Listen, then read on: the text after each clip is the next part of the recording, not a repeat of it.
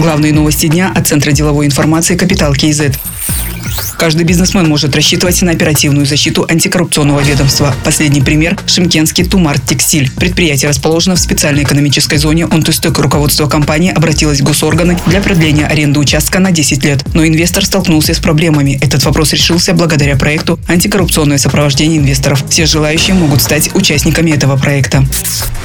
Вузы получат финансовую свободу и смогут влиять на уровень своих доходов, сказал вице-министр образования Асхат Аймагамбетов. Планируется перерегистрировать вузы в некоммерческие акционерные общества, что решит сразу несколько вопросов. Высшие учебные заведения смогут заниматься коммерческими видами деятельности, открывать филиалы за рубежом, использовать механизмы государственно-частного партнерства. Важно интегрироваться в мировое образовательное пространство и привлекать зарубежных коллег, отметил Асхат Аймагамбетов.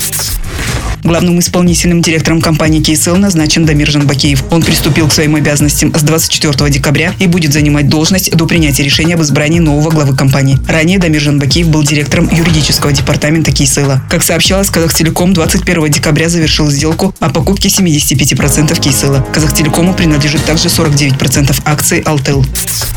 Совет директоров Азия Кредитбанка решил выкупить облигации Фининститута. Это сделано для рационального управления активами и обязательствами, пояснили в пресс-службе. Будет выкуплено почти 1 миллиард 800 миллионов штук. Специализированные торги состоялись 21 декабря на Казахстанской фондовой бирже. Отметим, доля ликвидных активов банка держится на уровне 20%. Коэффициент ликвидности более чем в три раза превышает минимальные требования регулятора.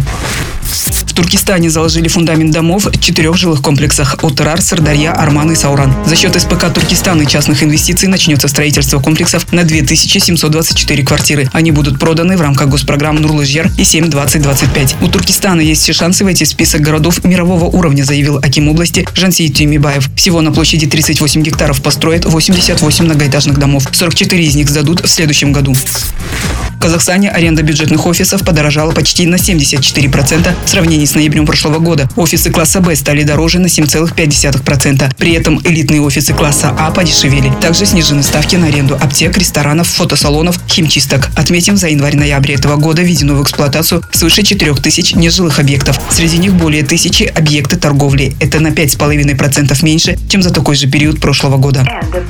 Другие новости об экономике, финансах и бизнес-истории казахстанцев читайте на Капитал Киезет.